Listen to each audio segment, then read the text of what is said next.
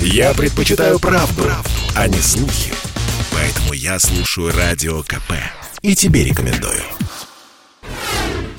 Правительство готовит законопроект об уголовной ответственности за нетрезвое вождение. В Кабинете министров обеспокоены смертельными ДТП с участием пьяных водителей. Количество аварий снижается не такими темпами, как ожидалось. Решением этой проблемы может быть уголовное преследование. Стать фигурантом дела можно будет за сам факт управления автомобилем в нетрезвом виде. Какая доза алкоголя в крови будет считаться критической, пока не уточняется. Руководитель Федерации автовладельцев России Сергей Канаев считает, что дело не в суровости наказания, а в ее неотвратимости. И именно с этим проблема.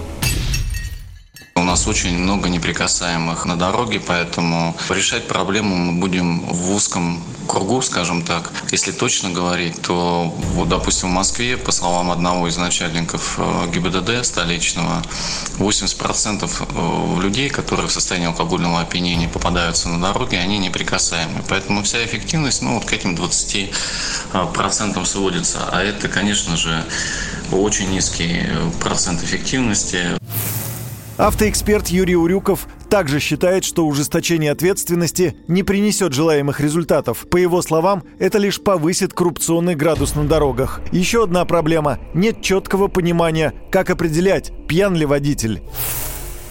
Да, прописано все в законе, да, прописана очень жестко процедура с понятыми, с отстранением от управления, с наблюдением у врачей и так далее. Но у нас нет простого способа, о котором давно говорит, например, глава ГИБДД господин Черников, который предлагает ввести хотя бы э, минимальные базовые индикаторы. В каком бы виде они ни были, электронные, там, бумажные полоски, которые позволяют быстро определить э, наличие в крови водителя или там в слюне, в воздухе выдыхаемом э, минимального базового уровня алкоголя, который позволяет считать человека уже на наверное, подозрительным и отправить его дальше там по дальнейшей процедуре. Сейчас такого нет, и, естественно, инспекторы этим пользуются.